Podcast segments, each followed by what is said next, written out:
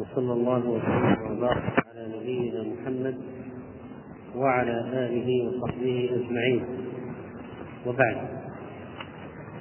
فمن الآيات المتعلق بها سبب نزول في سورة التوبة. يقول هذه سبحانه وتعالى: ولا تصل على أحد منهم مات أبدا ولا تقم على قبره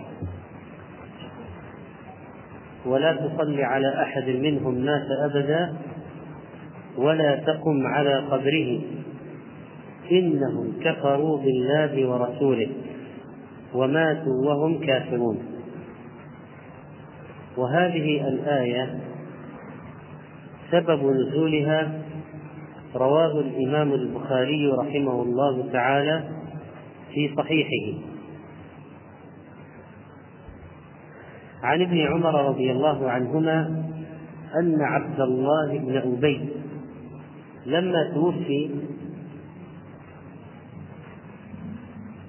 جاء ابنه إلى النبي صلى الله عليه وسلم فقال: يا رسول الله، أعطني قميصك وكفنه فيه وصل عليه واستغفر له. فأعطاه النبي صلى الله عليه وسلم قميصه فقال: آذني أصلي عليه، فآذنه. فلما أراد أن يصلي عليه جذبه عمر عمر جذب الإمام وهو النبي عليه الصلاة والسلام، جذبه عمر رضي الله عنه فقال: أليس الله نهاك أن تصلي على المنافقين؟ فقال: أنا بين خيارتين أنا بين خيارتين استغفر لهم أو لا تستغفر لهم. إن تستغفر لهم سبعين مرة فلن يغفر الله لهم. فصلى عليه، على عبد الله بن أبي، فنزلت: ولا تصلي على أحد منهم مات أبدا ولا تقم على قبره. هذا الحديث يبين سبب نزول قول الله تعالى: ولا تصلي على أحد منهم مات أبدا. لما جاء عمر للنبي عليه الصلاة والسلام ليقول له: كيف تصلي عليه؟ هذا رجل منافق، يعني كافر، نفاق أكبر. أخبره النبي صلى الله عليه وسلم أنه لم ينص عليه بالمنع، لم يرد ما يمنع صراحة الصلاة على المنافقين، على عبد الله بن أبي، وأن الرجاء لم ينقطع بعد، ولما مات عبد الله بن أبي جاء ولده واسمه عبد الله أيضا، فإذا الابن والأب اسمهما واحد، عبد الله بن عبد الله بن أبي، لكن الأب عبد الله بن أبي كافر منافق، وابن عبد الله مسلم صالح.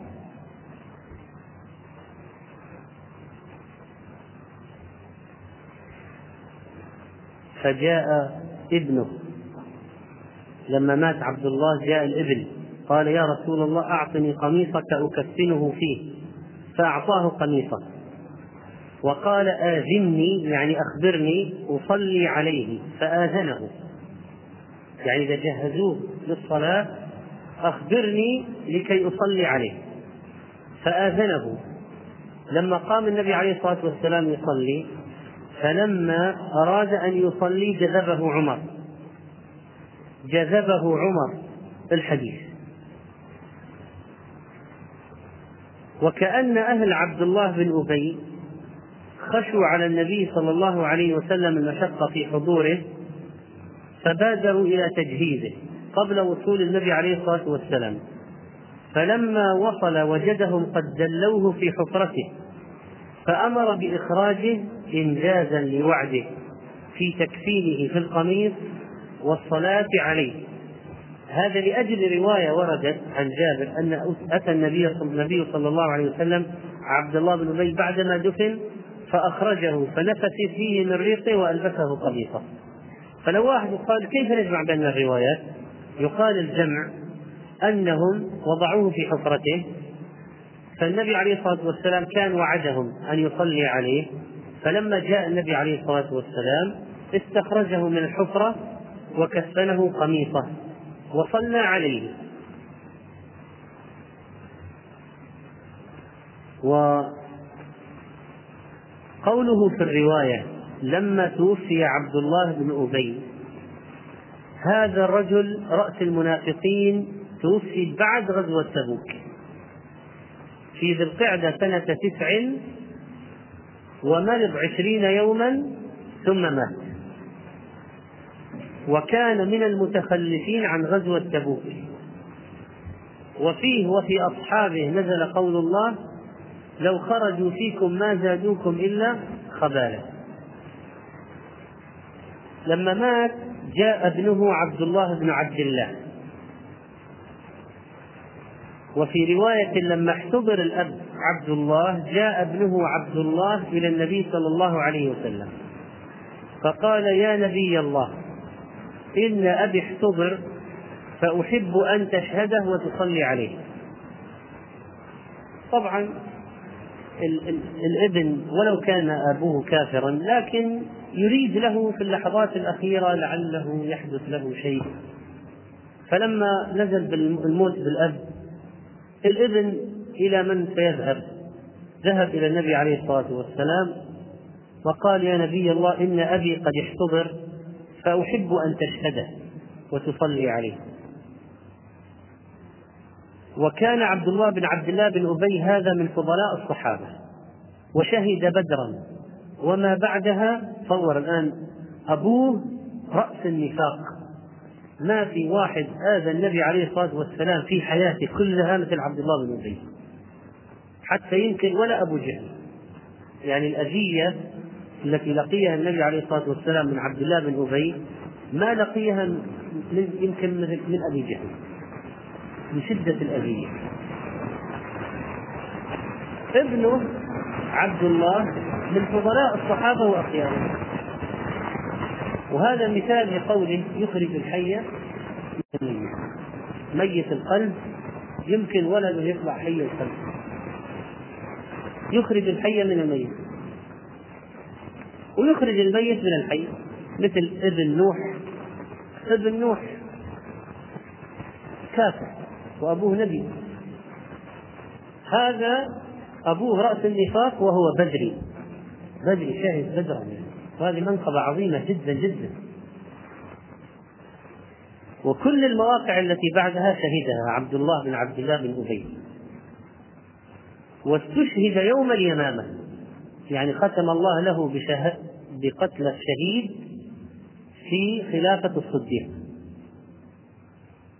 من مناقب عبد الله بن أبي هذا عبد الله بن عبد الله رضي الله عنه أنه لما بلغه أن أباه يقول لئن رجعنا إلى المدينة ليخرجن الأعز منها الأذل، لما بلغه بعض مقالات أبيه جاء إلى النبي عليه الصلاة والسلام يستأذنه في قتل أبيه، يقول يا رسول الله أذن لي في قتله، أذن لي في قتله، قد تأمر واحد آخر بقتل أبي ثم أنا أرى قاتل أبي يمشي على وجه الأرض فلا أصبر أقتله وأدخل النار، أقتل مسلما بكافر وأدخل النار، أنا أنا أمرني أنا أقتله أنا أقتله وأريحك من شره. لأنه وصف النبي عليه الصلاة والسلام بالجليل ووصف نفسه بالعزيز وقال إن رجعنا إلى المدينة ليخرجن الأعز منها الأذل. لكن النبي عليه الصلاة والسلام قال بل أحسن صحبته، بل أحسن صحبته أو بل أحسن صحبته، أحسن أنت يعني يا ولده، أحسن صحبته في قول الله تعالى وصاحبه في الدنيا معروفة، بل أحسن صحبته والحديث هذا قال عنه ابن حجر إسناد حسن. وكأن يعني لو طرحنا السؤال وهو لماذا جاء عبد الله بن عبد الله يقول النبي عليه الصلاة والسلام صل على أبي هو يعرف أن أباه كافر وأنه زنديق وأنه منافق وأنه آذى النبي عليه الصلاة والسلام؟ الجواب لعله لعله كان يرجو أن أباه في أول في آخر أمره يتغير، لعله كان الآن خلاص ما دام جاء الموت جاء الموت لعل دعوة النبي عليه الصلاة والسلام تنفع أباه، لعل الأب ينفعه ظاهر الإسلام، ألم يكن يظهر الإسلام عبد الله بن أبي، لعل عنده بقية من الخير أو لعل عنده شيء باقي من الإسلام ينفعه. فلذلك الابن جاء إلى النبي عليه الصلاة والسلام يطلب منه أن يشهد موت أبيه، وقد أرسل عبد الله بن أبي إلى النبي صلى الله عليه وسلم قيل في مرسل لقتادة، فلما دخل عليه قال النبي عليه الصلاة والسلام لعبد الله بن أبي أهلكك حب يهود، يعني سبب مصيبتك يا عبد الله بن أبي أنت يا أيها المنافق أنك تحب اليهود جدا، أهلكك حب يهود. وهذا يبين الارتباط بين المنافقين وبين اليهود، في صلات متينة بين المنافقين، بل الإنسان إذا والى اليهود اتهمه بالنفاق مباشرة، لأنه ما في مؤمن يعني يؤمن بالله واليوم الآخر ويحب الإسلام يوالي اليهود. ولذلك كل واحد يوالي اليهود لا تتردد في إطلاق النفاق عليه على طول، لأن هذه قضية تاريخية معروفة من أيام عبد الله بن أبي قبل وبعد، معروفة المسألة، كل واحد يوالي اليهود منافق، لأنه الله قال لتجدن أشد الناس عداوة للذين آمنوا اليهود، إذا جاء واحد والى اليهود معناها أنه ليس بمسلم، موالاة اليهود وحدها هي كفر أكبر. والنبي عليه الصلاة والسلام قال له أهلكك حب يهود. فقيل إن عبد الله بن أبي لما قيلت له هذه العبارة قال للنبي عليه الصلاة والسلام إنما أرسلت إليك لتستغفر لي ولم أرسل إليك لتوبخني، يعني أنا أريد الآن في آخر الأمر أخرج منك باستغفار وليس بتوبيخ. ثم سأله أن يعطيه قميصه يكفن فيه فأجابه. إذا من الغرائب والعجائب أن عبد الله بن أبي المنافق الذي اتهم عائشة بالزنا وآذى النبي عليه الصلاة والسلام في أهله وصفه بالذليل وسعى بالفتنة بين الأوس بين المهاجرين والأنصار وعمل المصائب العظيمة، يمكن لما نزل به الموت يعني طلب القميص، والواحد إذا نزل فرعون لما نزل به الموت قال آمنت أن لا إله إلا الذي آمنت به بنو إسرائيل، فرعون بذاته. عبد الله بن أبي لما نزل به الموت طلب القميص وطلب النبي عليه الصلاة والسلام يحضره، وعبد الله ابنه يمكن بناء على وصية أبيه اجتهد أن يطلب من النبي عليه الصلاة والسلام الحضور. ابن حجر قال عن المرسل هذا الحديث السابق مرسل مع ثقة رجاله ويعضده ما أخرجه الطبراني، يعني يقويه، عن ابن عباس لما مرض عبد الله بن أبي جاءه النبي صلى الله عليه وسلم فكلمه. طبعا هذه فيها درس عظيم في الدعوة، أن النبي عليه الصلاة والسلام مع ما لقي من الأذى الشديد من عبد الله بن أبي، يعني كم لقي من الأذى من عبد الله بن أبي، خذل الجيش ورجع بثلثي المسلمين بثلث الجيش في أحد، وقال إليك عنا لا تؤذينا بنسن حمارك، وقال لئن رجعنا إلى المدينة ليخرجن الأعز منها الأذل، وخذل الناس يطلعوا في يخرجوا في غزوة تبوك وما خرج هو، وهو الذي اتهم عائشة بالفاحشة وآذى النبي عليه الصلاة والسلام في أهله وفي نفسه ونشر الإشاعات في المدينة. عبد الله بن أبي يعني ما ترك شيء يمكن أن يضر به الإسلام إلا فعله. النبي عليه الصلاة والسلام والرجل هذا يموت ذهب ليدعوه، يعني ما منعه الإيذاء العظيم هذا من محبة الخير لعبد الله بن أبي.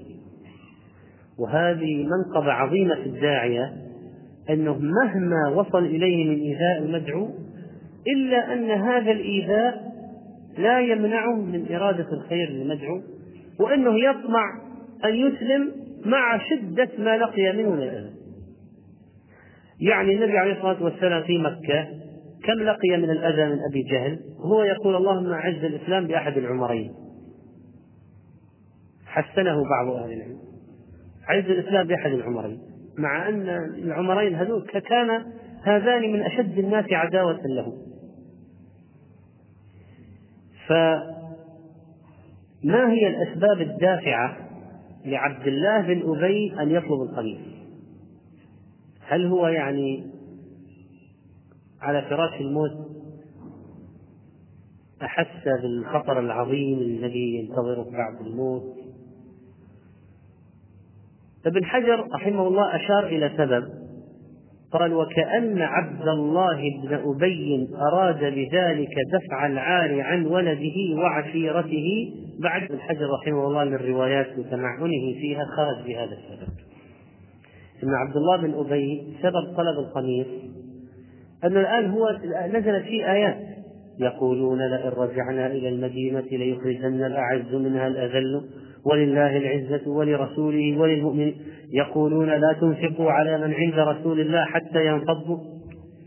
فالآن عبد الله بن أبي انفضح على مستوى المدينة، انفضح، يعني نزلت آيات نص كلام عبد الله بن أبي في القرآن.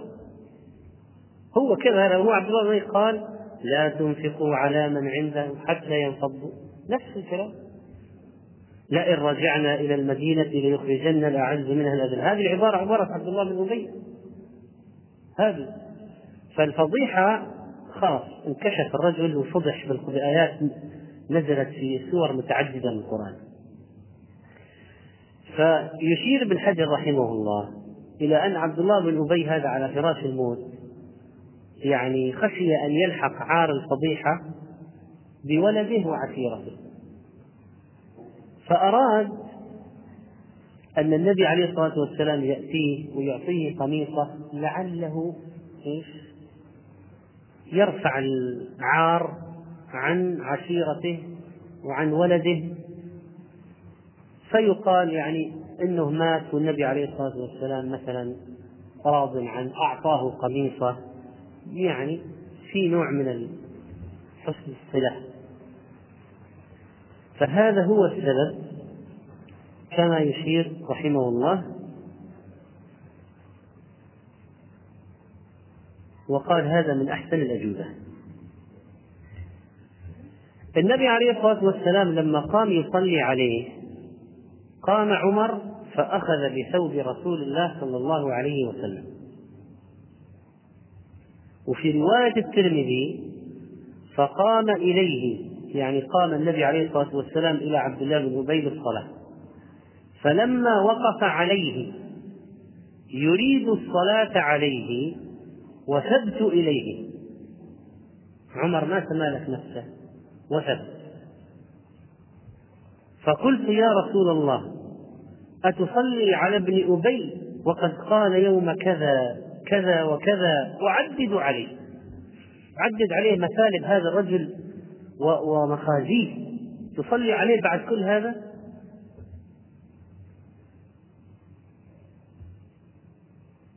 فقال يا رسول الله أتصلي عليه وقد نهاك ربك أن تصلي عليه. طبعا ما كان في نهي، ورد الآية هذه ولا تصلي على أحد الناس ولا على أحد منهم الناس أبدا، ما كانت نزلت بعد. فكيف فهم عمر أن الصلاة على على كافر على منافق هذا منهي عنها؟ وكيف النبي عليه الصلاة والسلام أراد أن يصلي عليه؟ الجواب أن النبي صلى الله عليه وسلم كان لا يزال يرجو، يعني هذا مقام النبي، يعني يليق بمقام النبي أنه رحيم بأمته، حتى عبد الله بن أبي يعني يرجو أن ينفعه ولو إلى في آخر لحظة، يرجو أن ينفعه. وكأن النبي عليه الصلاة والسلام يفهم من قول فهم من قوله تعالى إن تستغفر لهم سبعين مرة فلن يغفر الله لهم، يعني إنه لو استغفر واحد وسبعين يمكن يعني يختلف الأمر. وأنه فهم فهم النبي عليه الصلاة والسلام أنه مخير، استغفر لهم أو لا تستغفر لهم، استغفر لهم أو لا تستغفر لهم. فهذا معنى قوله لعمر، هذا معنى قوله أنا بين الخيارتين، يعني إن أنا مخير ولا زال ما دام المسألة فيها فسحة في أمل في مجال، أنا سأبقى أعمل شيء ينفع هذا الرجل. وطبعا النبي عليه الصلاة والسلام ما هو فقط ينفع عبد الله بن أبي، يريد أن أيضا يعني يحسن إلى ولده. يعني عبد الله هذا قاتل مع النبي عليه الصلاة والسلام، وخرج مع النبي عليه الصلاة والسلام، وغزا مع النبي عليه الصلاة والسلام، وطبعا موت أبيه عن كفر فضيحة، ويمكن يلحق عارها هذا الولد. فلذلك النبي عليه الصلاة والسلام لعله أراد أيضا أن, أن يقدم شيئا لعبد الله بن عبد الله. وأيضا عبد الله بن أبي هو كان له مكانة في قوم كبيرة، كان كان سيتزوج ملكا عليهم قبل قدوم النبي عليه الصلاة والسلام إلى المدينة، فأراد أن يتألف قومه بهذه الصلاة.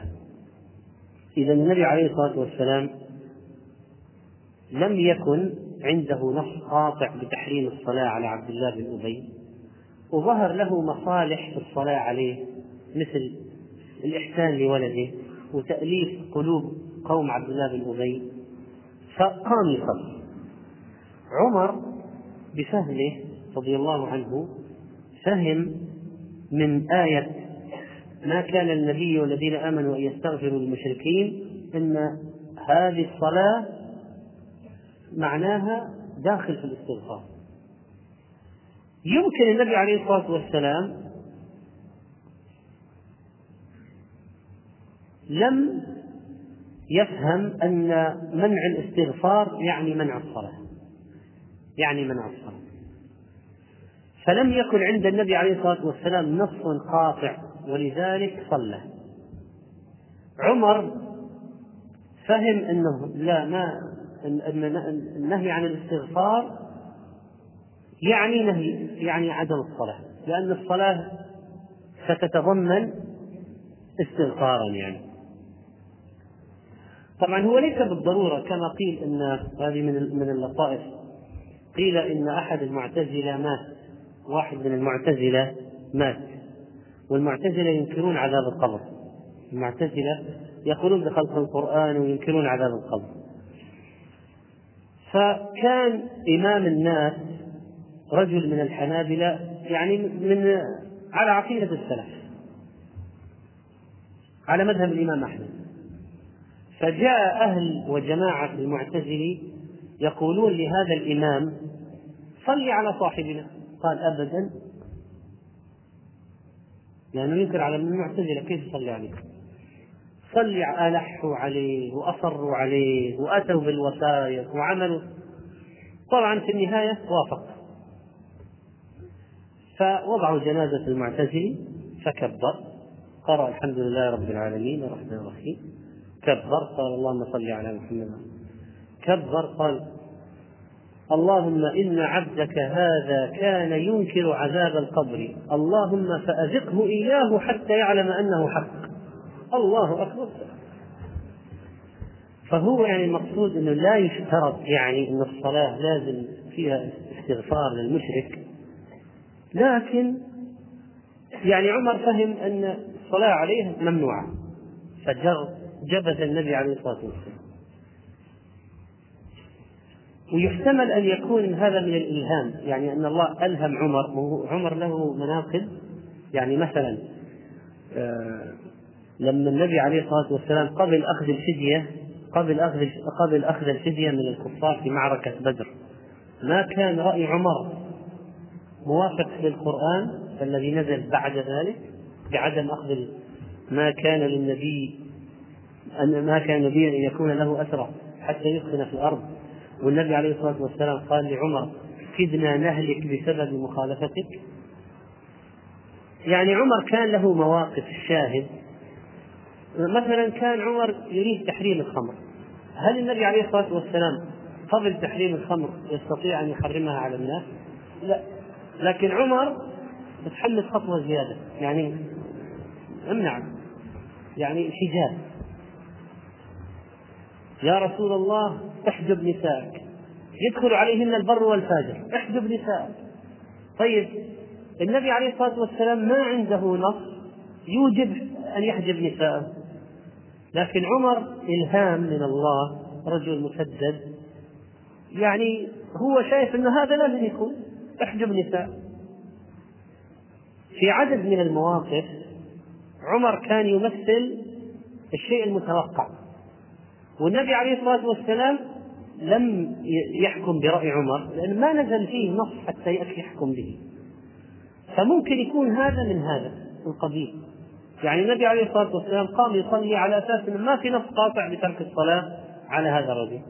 عمر كان يمثل يعني بالإلهام الذي ألهمه الله إياه الشيء الذي سيشرع ويكون، يعني بالحكمة العظيمة التي عنده.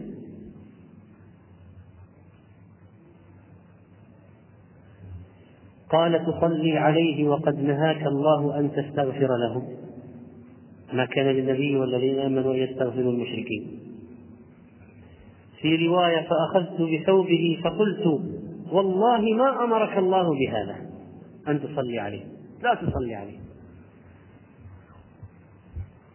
لقد قال إن تستغفر لهم سبعين مرة فلن يغفر الله لهم. وفي رواية عن ابن عباس قال عمر أتصلي عليه وقد نهاك الله أن تصلي عليه؟ قال أين؟ هات الآية، يعني عمر هات الآية، وين الآية اللي فيها النهي عن الصلاة عليه؟ قال استغفر لهم أو لا تستغفر لهم سبعين مرة فلن يغفر الله لهم. فعمر فهم فهم أن النهي عن الاستغفار يعني, يعني النهي عن الصلاة. النبي عليه الصلاة والسلام ما كان عنده نص لمنع الصلاة، ولعله ظن أنه مخير، استغفر لهم أو لا تستغفر لهم. وكان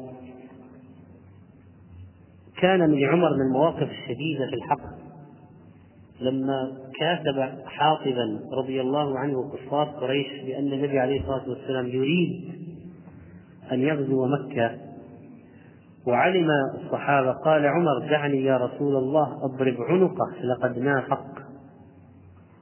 فما كان عند عمر أي, يعني أي مجال، كان يريد حسم الأمور.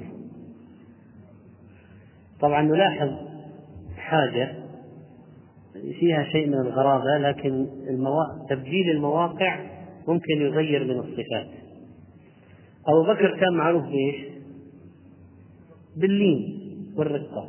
وعمر معروف في حياة النبي عليه الصلاة والسلام، عمر في حياته عمر في حياة النبي صلى الله عليه وسلم معروف بإيش؟ بالشدة. لما مات النبي عليه الصلاة والسلام وجاءت قضية الجهاد المرتدين، كيف صار موقف أبو بكر الصديق؟ الحزم. وكيف صار موقف عمر؟ قال كيف تقاتل الناس يعني يقولون لا إله إلا الله، وكيف؟ قال والله لأقاتلن الذي يفرق بين الصلاة والزكاة. فأيضا في يعني من الأشياء المؤثرة في المواقف موقع الشخص، يعني موقع الشخص المسؤولية. لما صار عمر خليفة ظهر منه من اللين والرفقة في الخلافة أشياء ما كانت ظاهرة أيام النبي عليه الصلاة والسلام. فهو المواقع، الأشخاص أحيانا تغيير المواقع ممكن يؤدي إلى تغيير بعض المواقف. هذه علاقة بين المواقع والمواقف. فالآن نحن في حياة النبي عليه الصلاة والسلام نتحدث عن هذه القصة، وعمر ألح أنه لا يصلي عليه وشدد أن لا يصلي عليه، فتبسم رسول الله صلى الله عليه وسلم وقال أخر عني يا عمر. فلما أكثرت عليه قال إني خيرت فاخترت، استغفر لهم أو لا تستغفر لهم، أنا خيرت فاختار الاستغفار. وفي رواية لو أعلم أني إن زدت على السبعين يغفر له لزدت عليها، قد خيرني ربي فوالله لأزيدن على السبعين. هذا في رواية أخرى.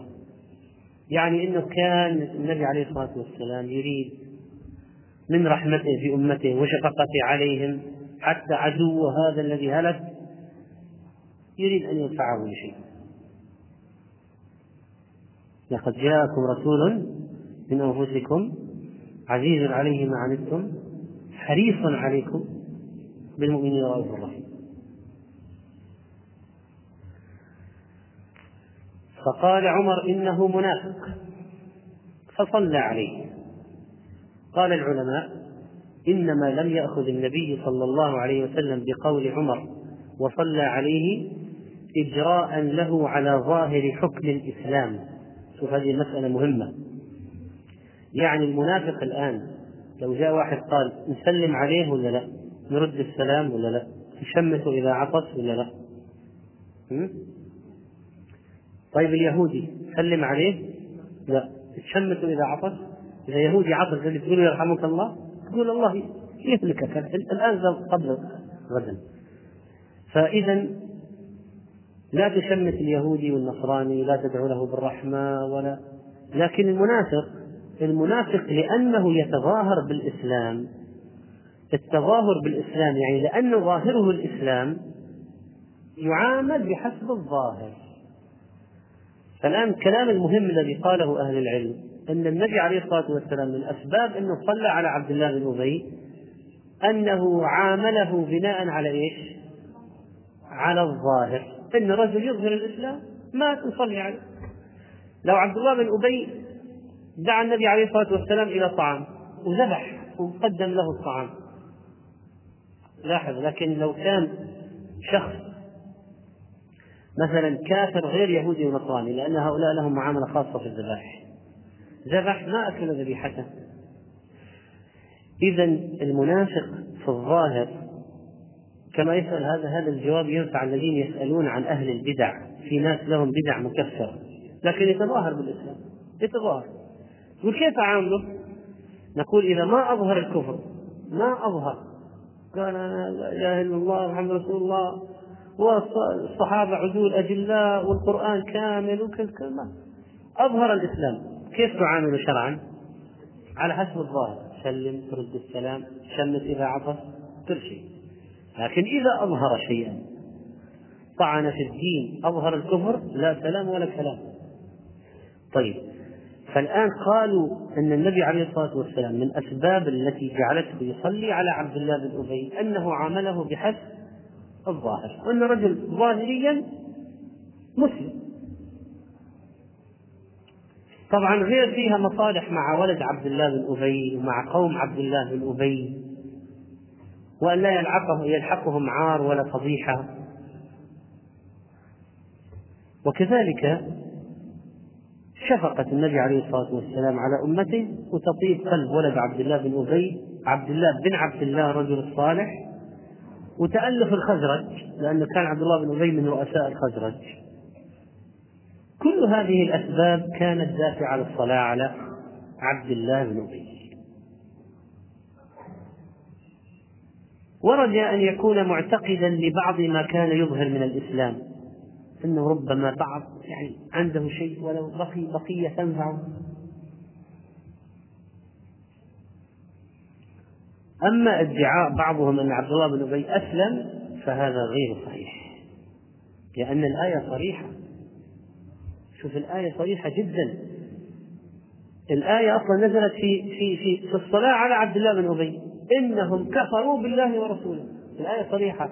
لو واحد قال يمكن عبد الله بن أبي أسلم، نقول طيب انظر إلى سبب نزول الآية. إيش الآية؟ ولا تصلي على أحد منهم مات أبدا ولا تقم على قبره إنهم كفروا بالله ورسوله. فإذا لا يمكن يجي واحد يدعي أن عبد الله بن زيد أسلم، لأن الآية صريحة أنه مات على الكفر.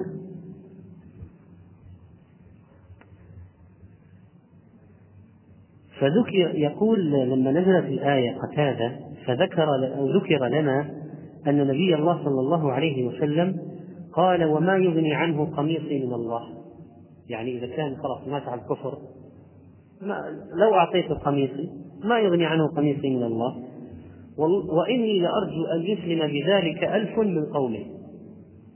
يعني ما حصل من تألفه القميص والصلاة عليه والنفس على جثته استخراجها من القبر والنفس عليها والصلاة عليه وإني كفنت في قميصي، هذا إذا كرجل ما كافر لا ينفعه هذا كله عند الله ولا شيء. لكن لعل ما حصل من هذا يجعل قومه قوم عبد الله بن أبي يثبتون على الإسلام أو يزيد، أو من لم يسلم منهم يسلم، إذا بقي منهم أحد على الشرك يسلم، وهكذا. فصلى عليه النبي صلى الله عليه وسلم ثم انصرف فلم يمكث إلا يسيرا حتى نزلت. في رواية الزهري فما صلى رسول الله صلى الله عليه وسلم على منافق بعده حتى قبضه الله ولا قام على قبره ولا قام على قبره. طبعا الآن لما نزلت الآية رجع الاعتبار لقول عمر، أن قول عمر كان يعني موافقا لما يريده الله ولما أنزله الله بعد ذلك. لكن مع ذلك عمر من تواضعه إيش قال في الرواية؟ قال فعجبت بعد من جرأتي على رسول الله صلى الله عليه وسلم، يعني ما قال وأخيرا ثبت كلامي أنه هو الإنسان لازم يؤخذ به كما يحب بعض الناس، يعني إذا صار حادث يتداعى وكان رأيي هو الصواب وتبين أني أنا اللي كان لازم يؤخذ برأيي. عمر بالعكس قال فعجبت بعد من جرأتي، يعني الآن وترك تباهي ترك أي وإنما جعل يستهل نفسه يقول تعجبت كيف أني أنا تجرأت على النبي عليه الصلاة والسلام، كيف جبسته من ثوبه، كيف ألححت عليه، وكيف منعت ولح عليه أن لا يصلي، وهكذا. فهذه إذن الآية. ولا تصلي على تصحيحا تصحيحا للآية، في آخر الآية حصل خطأ أو القليل. ولا تصلي على أحد منهم مات أبدا ولا تقم على قبره إنهم كفروا بالله ورسوله وماتوا وهم فاسقون وماتوا وهم فاسقون. لكن الشاهد من الكفر قوله إنهم كفروا بالله ورسوله، فأمر النبي عليه الصلاة والسلام أن يتبرأ من المنافقين وأن لا يصلي على أحد منهم إذا مات، وأن لا يقوم على قبره ليدعو له ولا ليستغفر له، لأنهم كفروا وماتوا على الكفر، وهكذا كان. وفيه منقب لعمر بن الخطاب رضي الله عنه وكيف حصل له وكيف حصل له من موافقة الحق في هذه المسألة، وما أنزل الله تأييدا لقول عمر مثل ما أنزل آيات في تأييد لقول عمر في الحجاب وفي الخمر وتحريم الخمر وفي اتخاذ مقام إبراهيم مصلى، لأن كان من الأشياء التي تمناها عمر أن يكون هناك إيش اتخاذ مقام إبراهيم مكان للصلاة، فنزلت الآية واتخذ المقام إبراهيم مصلى. وأيضا عمر قال لزوجات النبي عليه الصلاة والسلام لما غير الحجاب لما لما أكثرنا عليه النفقة، قال عمر عسى ربه إن طلقكن أن يبدله أزواجا خيرا منكن، فنزلت الآية بنفس كلام عمر. في آيات كذا نزلت بنفس كلام الصحابة، مثلا أبو أيوب الأنصاري لما في حادثة الإفك قال ما يكون لنا أن نتكلم بهذا سبحانك هذا بهتان عظيم، ثم في آيات كلام أيوب الله عز وجل أنزل القرآن على كلمات أبي أيوب نفسه، عسى ربه إن طلقكن أن يبدله أزواجا خيرا منكن، هو هي كلام عمر، هو نفس كذا، هذا نص عمر هو نزل في الآية. فوافق مراد الله وحكم الله في عدد من المناسبات، وهذا يدل على أن عمر لو سلك فجا لسلك الشيطان فجا آخر محدث ملهم ملهم موفق يصيب الحق رضي الله عنه. فهذا يعني سبب نزول الآية والقصة وشرح القصة، والله تعالى أعلم.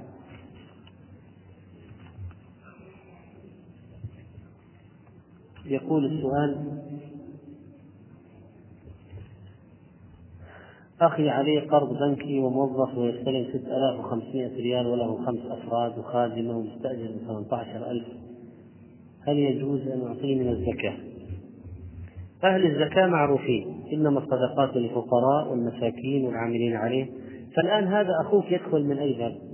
هل هو فقير لا يجد طعاما، لا يجد لباسا، لا يجد مأوى، لا يجد مسكن؟ هل هو غارم يعني عليه دين دين في مباح؟ لاحظ معي، مو في حرام. واحد يختلف بالربا يقول أنا ما عليه دينا في مباح، أو قد يكون في واجب. الواحد سيقع في الزنا لو ما اقترض، فاقترض ليتزوج. إذا كان هذا الرجل عليه دين في واجب أو مباح أو مستحب، مثلا واحد اقترض لنفقة أهله، ما عنده طعام نفقة أولاده، فاقترض لنفقة أولاده. القاعدة في الديون التي تصلح أن تعطى الزكاة فيها: إذا كان الدين في مباح فأعلى وطولب به وليس عنده ما يؤديه. إذا لازم يكون الدين في إيش؟ مباح. اثنين، أن يكون مطالبا به. ثلاثة، أن يكون ليس عنده ما يؤديه، فيعطى من الزكاة فيعطى من الزكاة. مو واحد يروح يبني قصر بخمسة مليون فيقول أنا علي زكاة، أنا علي دين، عطوني الناس طالبني، المقاول طالبني. نقول هذا فيه إسراف، هذا فيه إسراف.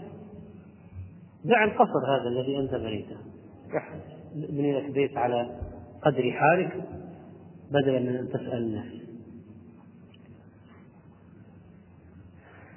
المنافقون كثروا في عصرنا، فما هي وسائل مقارعتهم؟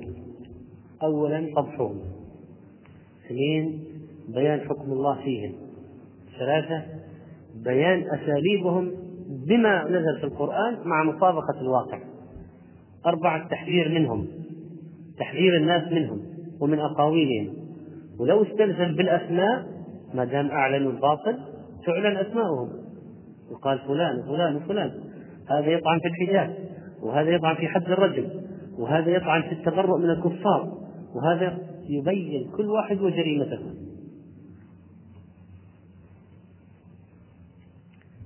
هل يجوز لأحد الشريكين أن يأخذ راتب من المشروع لقاء إدارة المشروع؟ الراجح أنه يجوز لأحد الشريكين أن يأخذ راتبا راتب المثل. إيش يعني راتب المثل؟ يعني أفرض أن هذا الشريك جامعي من بلد معين، مستوى تعليمي معين، خبرة مهنية معينة، في السوق في سوق العمل هذا يأخذ راتب كذا، في سوق العمل هذا يأخذ راتب كذا. إذا يعطى راتب المثل لقاء الإدارة، وهذا طبعا سيختم بطبيعة الحال، سيختم من الأرباح والباقي يتناقصه مع شريكه أو حسب النسبة المتفق عليها.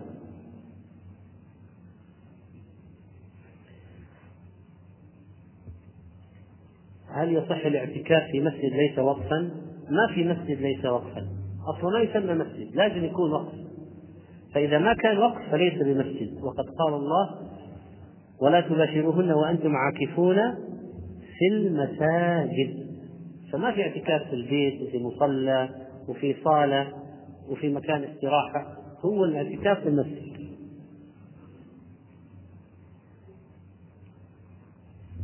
هل يجوز صلاة العشاء وأنا على سفر أقصر ركعتين مع الجماعة الثانية يصلون المغرب؟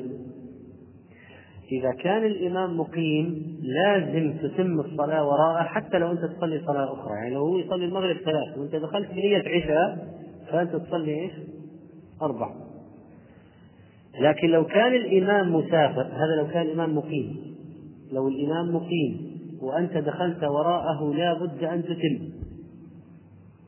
مضت السنة أن يتم المسافر خلف المقيم. جاء عن ابن عباس: فإذا هذا له حكم الرفع، يعني أن المسافر إذا ائتم بمقيم أيما كانت الصلاة ماذا يفعل المسافر؟ يتم. إذا كان الإمام مسافر، إذا أنت تصلي وراء الإمام يصلي عشاء وأنت تصلي وراءه عشاء ستقصر مثله، ولو أدركت معه ركعة تأتي بإيش بعده؟ ركعة واحدة.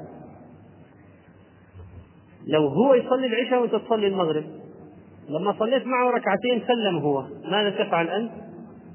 تأتي بركعة. لو هو يصلي المغرب وأنت تصلي عشاء وكلكم مسافرين، إذا قام هو إلى الثالثة ماذا تفعل أنت؟ تجلس تنتظر أحسن حتى ينزل هو وتسلم معه. عندي منزل إيجار يدخل عليه كل سنة ستين قرابة ستين ألف، لكنها تنفق قبل أن يحول عليه الحول. جمهور العلماء يقولون الإيجار المقبوض ما في زكاة إلا يحول حتى يحول عليه الحول. شيخ الاسلام ابن تيمية رحمه الله له رأي في المستغلات والمستفادات، يقسمها إلى نوعين: الشيء الذي يأتي في مثل الإرث، والشيء الذي يأتي في مثل الزكاة وفي مثل الإيجار. فشيخ الاسلام يرى أن الإيجارات هذه عليها الزكاة أول ما تقبض، إذا قبضت زكاة الأموال المستفادة. الأموال المستفادة إذا حال الحول تزكي، إذا قبضت تزكي. الجمهور يقولون إذا قبضت يبدأ الحول. فإذا أنت أردت يعني الإحجاز، إذا قبضت إيجار تزكي وخلاص.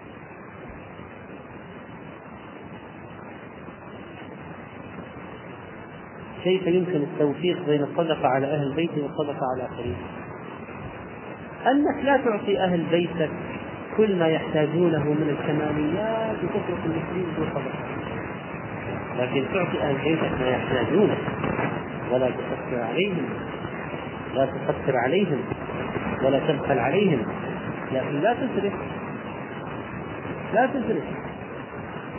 الآن مثلا فيه بعض بدلات الأولاد ألف وألفين وثلاثة آلاف. ليش؟ ليه يعني ليش لازم واحد يشتري بالآلاف بدلة بدلة عيد للولد بالآلاف؟ بعيد يخلص الراتب ما في مصدق. تقول طيب أنت أسرفت، تقتصد وأعطي المسلمين، لكن ليس معنى ذلك أنك تقول لا أشتري لأولادي شيئا وأعطي المسلمين. فاقتصد وابتغي بين ذلك سبيلا، يعني اشتري للولد شيء جيد لكن ما هو بالإسراف هذا الآلة، وأبقي شيئا تتصدق به على المسلمين.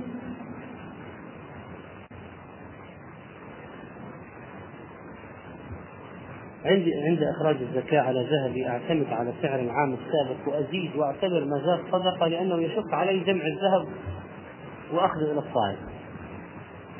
في في قاعدة مريحة: إذا كان الذي أخرجته أنت تجزم أنه مثل الزكاة الواجبة أو أكثر فقد برئت ذمته. افرض واحد ما عنده مثلا بقالة، قال أنا إذا أبغى أجلب البقالة هذه تبغاها لقصة طويلة في الجهاز، أنا بطلع الزكاة جزاء، لكنني أنا أجزم جزما قاطعا مئة بالمئة أن هذا الذي سأخرجه أكثر من اللي عليه، إذا ما هو مثل أكثر، نقول برئ الذمة. طب هل هو المطلوب أن يخرج مثل الذي عليه، فإن أخرج بهذا الحمد لله. هذه مرة عندها ذهب، كل مرة تنقلون الصائغ وترجع من الصائغ وتزيل الصائغ ويبقى حساباتها، هذه ذو شطرة لا أريده. أنا متأكد أن ذهبي هذا يعني كما يقول العامة إذا غلبت الروم، إذا غلبت الروم زكاة ذهبي ما تتعدى ألفين ريال، هذه ألفين ريال يعني ما طلع سعر الذهب ولا ما طلع، ما يمكن يتعدى ألفين، خلاص هذه ألفين وما زاد فهو صدقة، خلاص برئت الذمة. لماذا؟ لأنها متيقنة أن ما أخرجته مثل الذي عليها أو أكثر. لكن لو أنها تشك والله بالله يمكن الآن مع ارتفاع سعر الذهب يمكن أكثر، يمكن اللي أنا أخرجته ما يصل إلى الذي عليه. راعي البقالة يقول والله أنا أخرجت ألف ريال زكاة، ترى يمكن اللي عليه أكثر من ألف. لا تضرب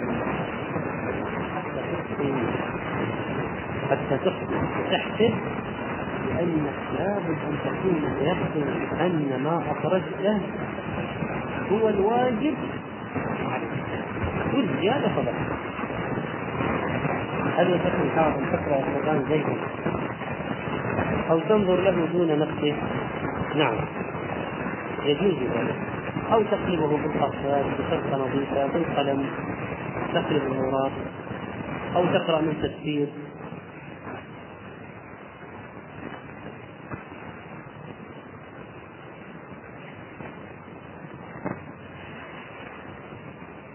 عندما ذكرت أن وضع العباءة على الكتف وفتحها فيه مشابهة للرجال، فهل يزول الإشكال إذا خيطتها أو لبست أو وضعت السحاب أو خيطت الفتحة؟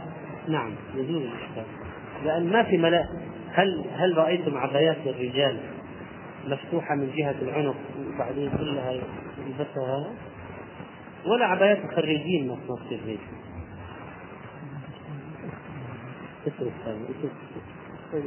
هذا خليه بعد الدرس، ليس هذا وقت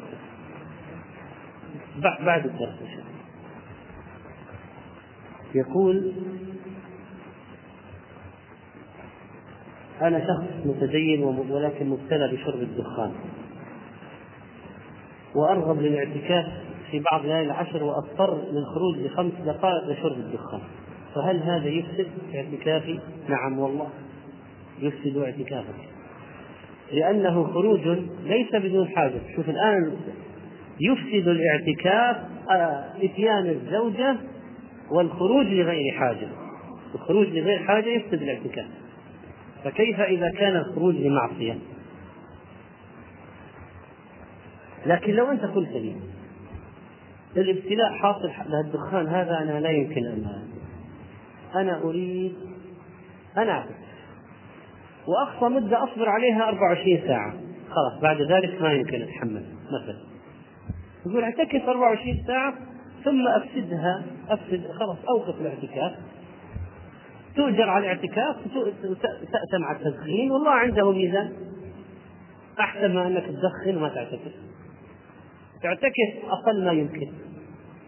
بعض العلماء يقولون ليلة من الفجر، من المغرب للفجر، هذه ليلة